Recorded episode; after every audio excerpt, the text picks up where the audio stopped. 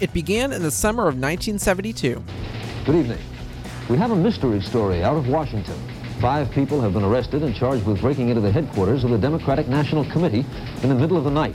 This scandalous story, this astonishing arrest, who knew, who did it, and who was involved. This would eventually evolve into what we now know as today as the Watergate scandal. Good evening.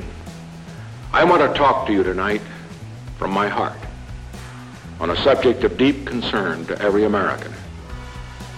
In recent months, members of my administration and officials of the Committee for the Re-election of the President, including some of my closest friends and most trusted aides, have been charged with involvement in what has come to be known as the Watergate affair. Was the president involved in this, and did he orchestrate it? What did the president know, and when did he know it? President of the United States must give up some of those tape recorded conversations.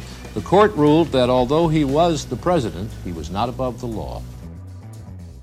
Would the president resign, or would he gear up for a political fight? I think he should resign to save the nation a lot of embarrassment and future developments that may come along. This was the Watergate scandal, a scandal about corruption at the top echelons of the federal government. I shall resign the presidency effective at noon tomorrow.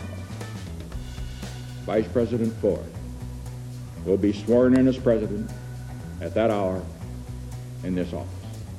I'm Jeremiah Patterson, and this is Disgrace. Episode 1 will launch Tuesday, June 30th, 2020. New episodes every Tuesday.